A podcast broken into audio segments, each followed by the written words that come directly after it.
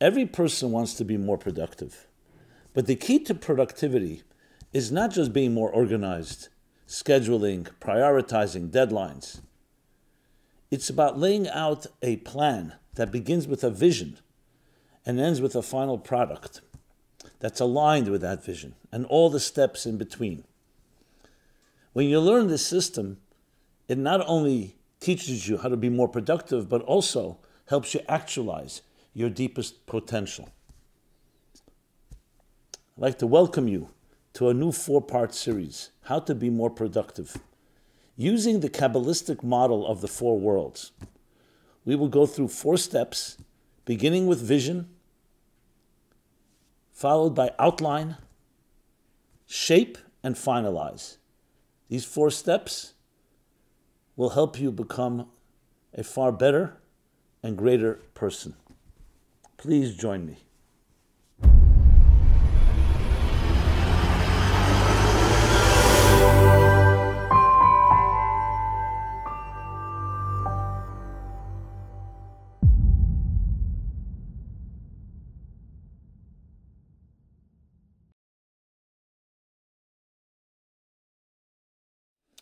Hi, my name is Simon Jacobson. I welcome you to a new exciting four part course How to Be More Productive. The Kabbalistic model from vision through outline, shape, and finalization, building something from the highest concept to a practical, beautiful result. This program is dedicated in loving memory of Avram ben Ephraim. Each one of us, there's no person that does not want to be more productive. But productivity is more than just being more organized, scheduling, deadlines, and all the other tips that you get. Being productive is about really actualizing your deepest potential in a way that becomes a sustainable product. In some way, changes the world around you. This can be so in writing a book, it can be a musical composition, it could be a project at school, it could be anything out there. We're all in the process of building things. Building is a very broad term. But imagine somebody beginning to lay the bricks of a structure and there's no blueprint. No architect has laid out a, a concept. Imagine someone starting to write a book without a clue of a storyline. You don't have to have it all figured out, but something. So anything in this world that you want to build, that you want to produce, requires steps. And if you don't do those steps correctly, at some point it will give or it will be compromised. So there's a fascinating model, Kabbalistic model. It's called the Four Worlds. But the word worlds is a little uh, misleading. It's not four planets, it's not four universes, it's four dimensions. I would call them four steps.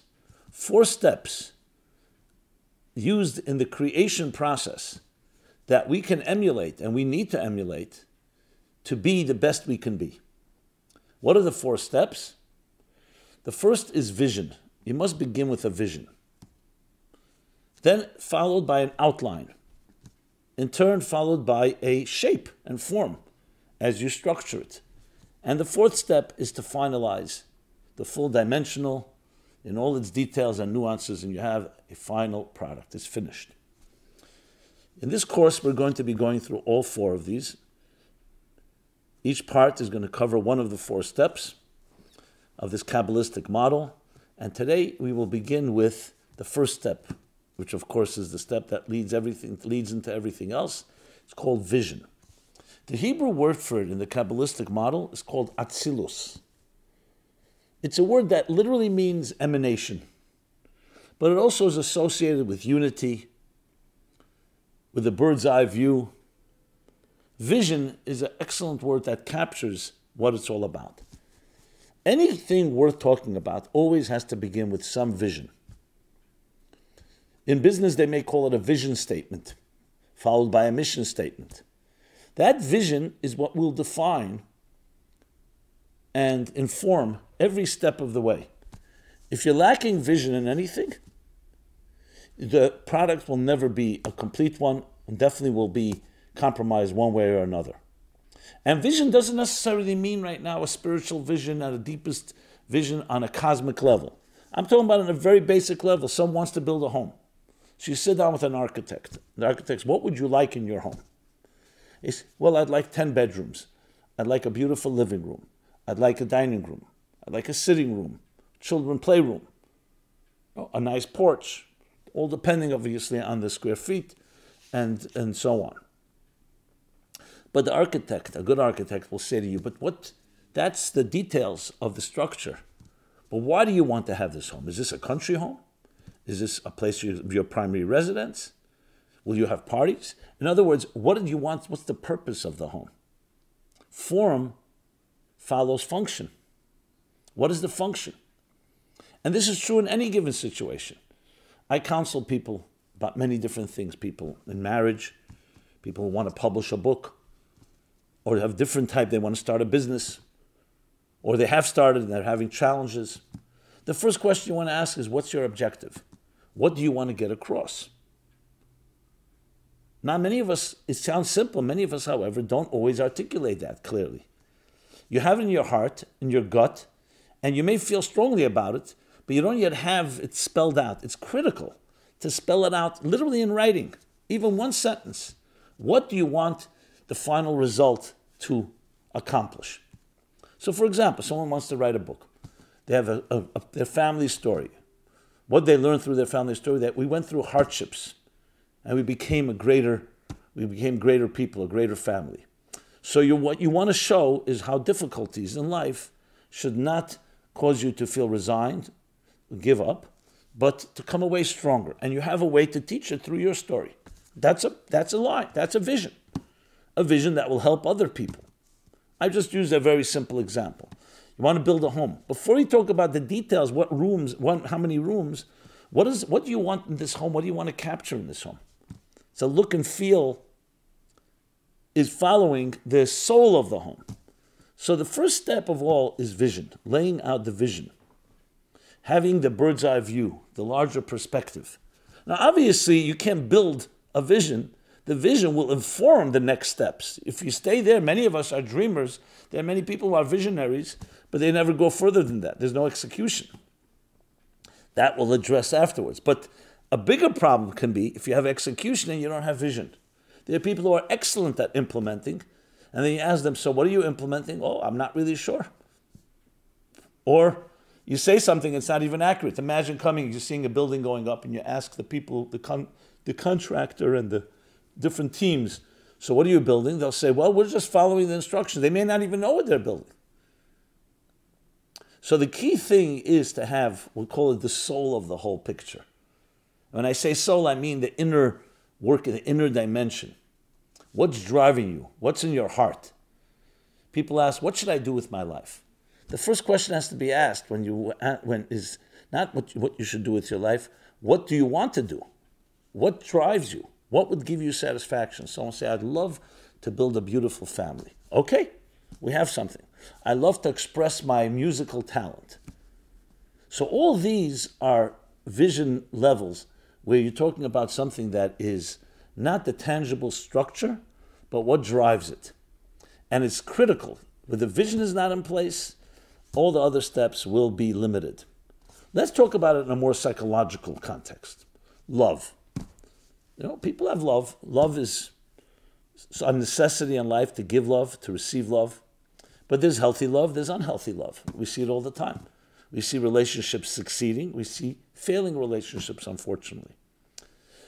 If you were able to apply the vision principle that I just stated, here's how it would work. Two people who care about each other, married, let's say, for a certain period of time, but now things are really rocky. They're not getting along, there's tension, there's challenges. And you say to them, okay, so tell, besides telling me the problems, which are the symptoms, let's get to the root of it all. Dude, what is your vision for marriage? What is the vision of your home? You'll often find that people will not have an answer to that. They never thought of it. I never thought of it, I hear so often. I love this man, I love this woman. We've come together. We'll build a home and family.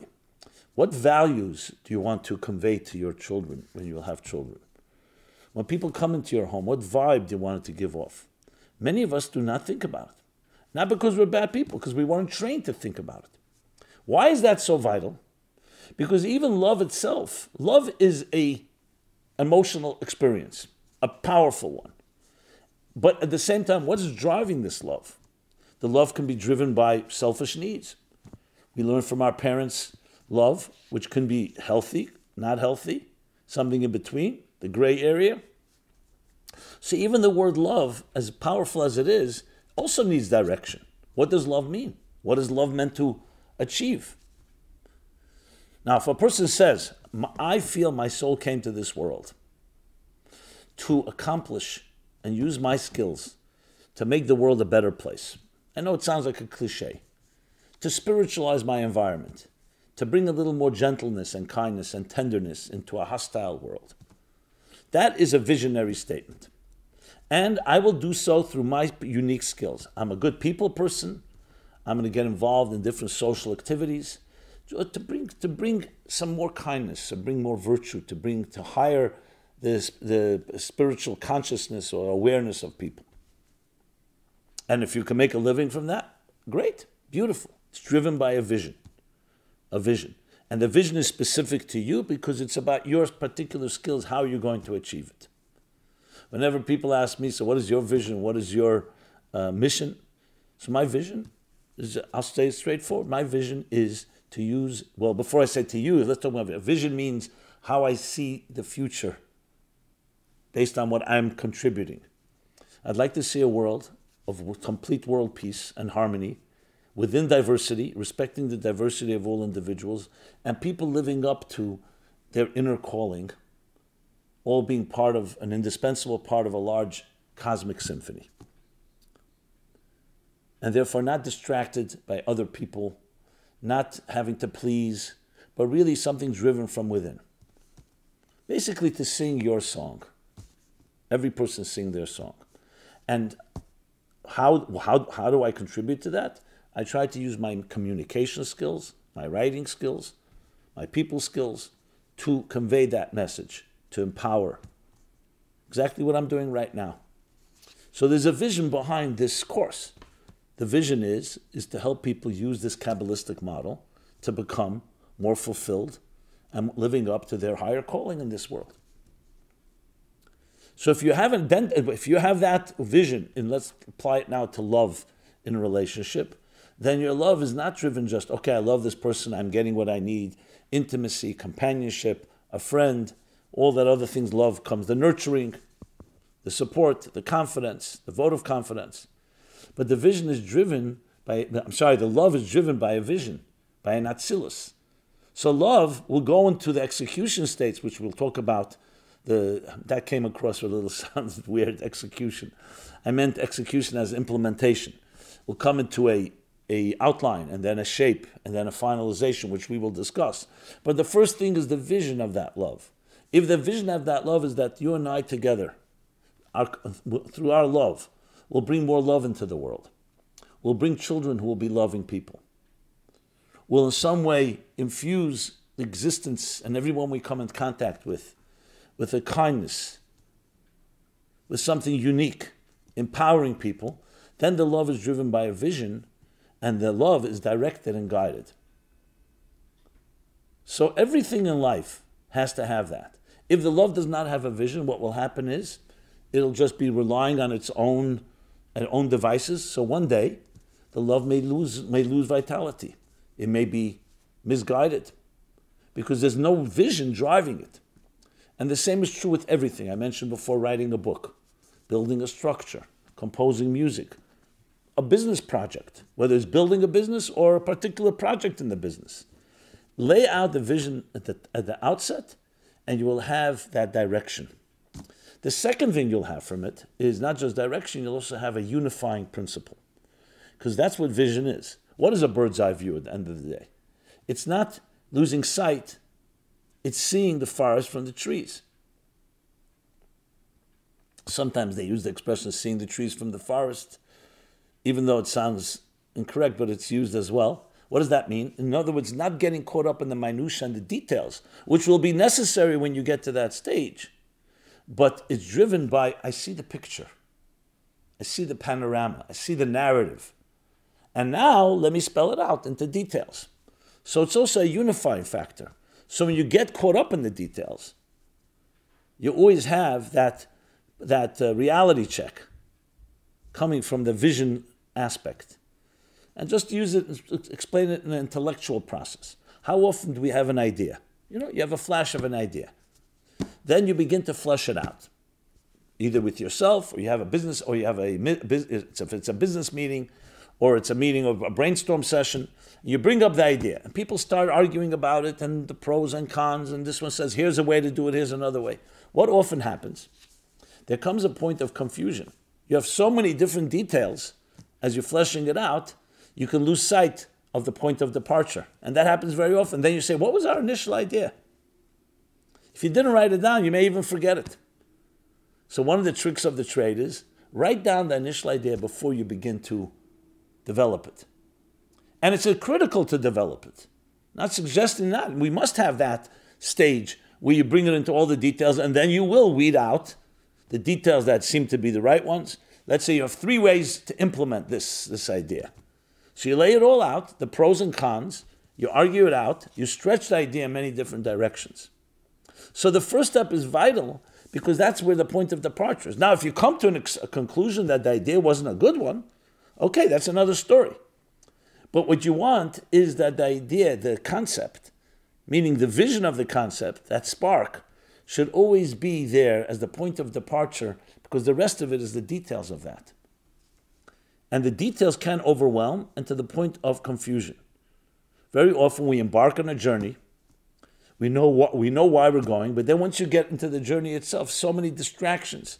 You can wander off and lose sight. Where did we begin? And what's the conclusion? That's the second component in this atzilus, this vision step, which creates a unifying element that unify, unites all the details. Now, an, outsider may not see the importance of a particular detail, but the one with the vision does. Say when uh, Mozart presented one of his beautiful compositions to the Archduke of Austria. The Archduke thought he was a music connoisseur of music. He said to Mozart, "Beautiful, but far too many notes." And Mozart to Mozart purport, purportedly responded, "Yes, Your Majesty, but not one more than necessary." In other words, from an outsider's perspective, especially someone who isn't, isn't trained, uh, many notes to know, let's cut out a few notes. It's just too long. I remember once writing an essay, and someone who was typing it up before the day of computer just felt that it was too long and felt that some paragraphs were not even on the page. A person who had no clue what I had written. And they just decided to cut paragraphs and make them all even. And I come the next day and I look at it and I say, What happened here? I just wanted to make it look right. But cut out a few musical notes. You come to a beautiful mansion and you say, wow, it's powerful, but too many rooms. Let's cut out this room, that room. The architect, the conceiver, the visionary comes and says, who cut out this room? Who, who? because someone without having that perspective just looked at it practically and decided, you know what, it's too long, let's just cut it right here. So vision also maintains the integrity which is point number three. So vision informs, unites, maintains the integrity of every detail, and demonstrates how every detail is part of a bigger picture. You see there's some of these great classic novels or books written. And it goes into so many subplots and subplots, but then when you see it all come together, you say, wow. Now, at the moment when you're in it, you don't always recognize how it's part of the story. Let's apply this now to our own lives, and you'll see how important it is, this vision. We go through life, we live in the moment, past, present, and future. And if the present is a nice one and pleasant, we're happy. If there's a setback or any trauma or pain or loss or suffering, God forbid, we feel down. And sometimes we get depressed. And people say, I can't really pick myself up. I'm overwhelmed.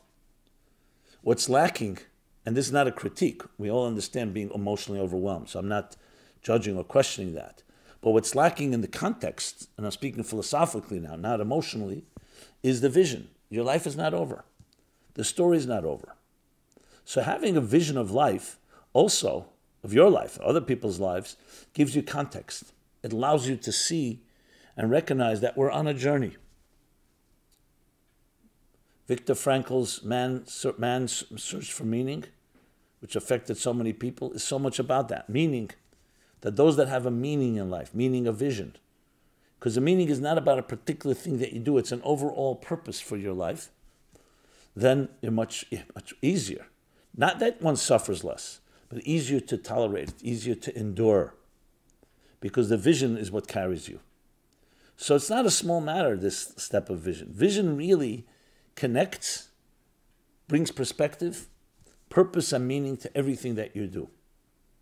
And that's why it's a critical component to begin with. In the Kabbalistic structure of things, know, God could have created the world any way he liked. I say he, it liked. We use anthropomorphic terms, human terms. But created this structure to give us the ability to align ourselves with that same model, which then creates a far more productive human being. Not just a productive human being, a productive group of people. Because if all 8 billion of us on this earth could identify the vision of existence, we may have different uh, ways of expressing it, but we can share it. There you have the formula for true world peace. Now, I know I'm jumping from a small microcosm to the macrocosm, but it's the same principle. Is the principle of a overarching purpose. Now, overarching purpose does not mean everybody does the same job. When you have a symphony, you have an orchestra, let's say, of a hundred piece orchestra. And this one's the violins, and these are the there's the harp and the flutes and the, the different instruments. Each one needs to be doing what they have to be doing. They not, should not be doing what another is doing. Just as it is in, in nature itself, in the human body itself. Full of diversity, but all in a healthy uh, organism, all synchronized, all coordinated. So this is not about eliminating individuality, it's demonstrating the greater vision that encompasses all and then allows everyone to do their part in that bigger picture. So that's a vision when you talk about a visionary, a vision of the entire picture. But as I spoke about earlier, vision also comes down to very microcosmic level in your own personal life. When you have that vision, every day of your life is informed by that vision. That doesn't mean every day you do the same thing, but it's all coming together with one large encompassing picture. So the appeal of that is tremendous. I remember when I first discovered this idea. I was a teenager, and I said, wow, it's a beautiful way to look at life. But the challenge is the inertia, our status quo. We are preoccupied and consumed by moments. All of us can get distracted, even people with a vision. Because something happens in the moment, it affects you, especially emotionally, and you can get distracted and you can forget. That is why we have to constantly have these reality checks.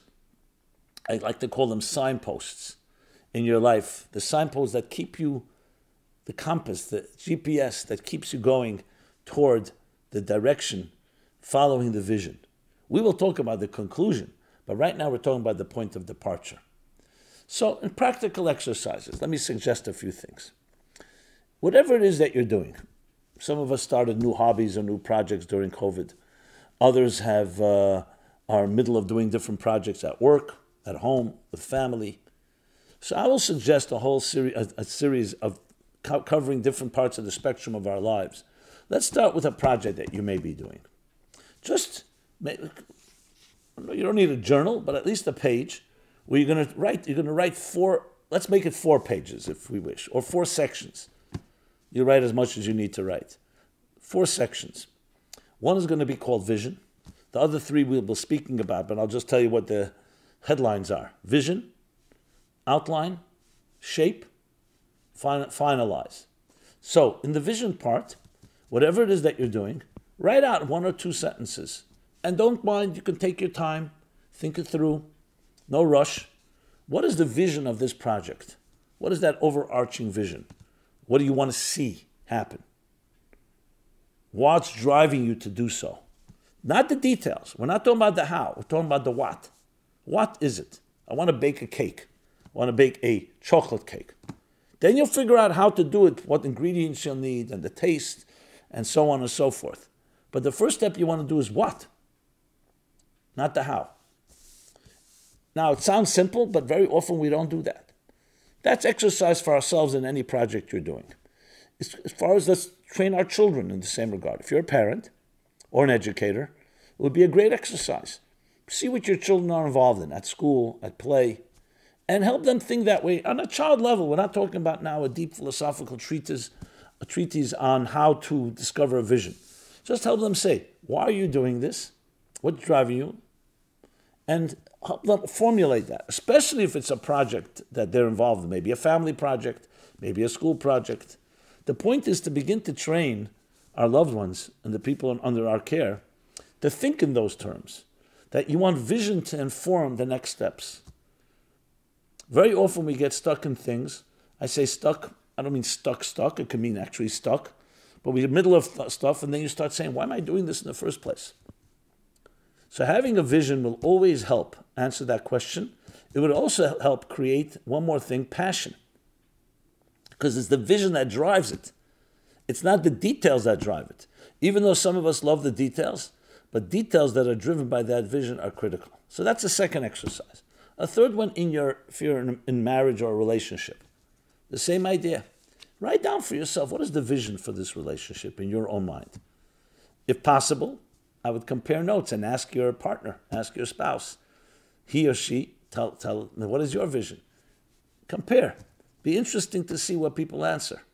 I can assure you, just the question itself, before you even answer it, it will create great conversation, but more than great conversation, will actually enhance the relationship because it forces you to go deeper into who you are.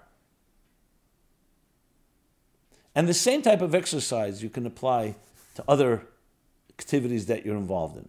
Be creative. Ask the question what is the vision? What is the big picture? In the Kabbalistic context of things, this world of Atzilus that I mentioned, world of unity, the world of vision, everything belongs. There's nothing extra and there's nothing missing.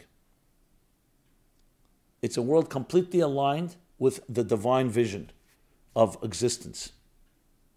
What would be the perfect picture? It's like, you know, you take, a, let's say somebody needs to get an x ray of their lungs.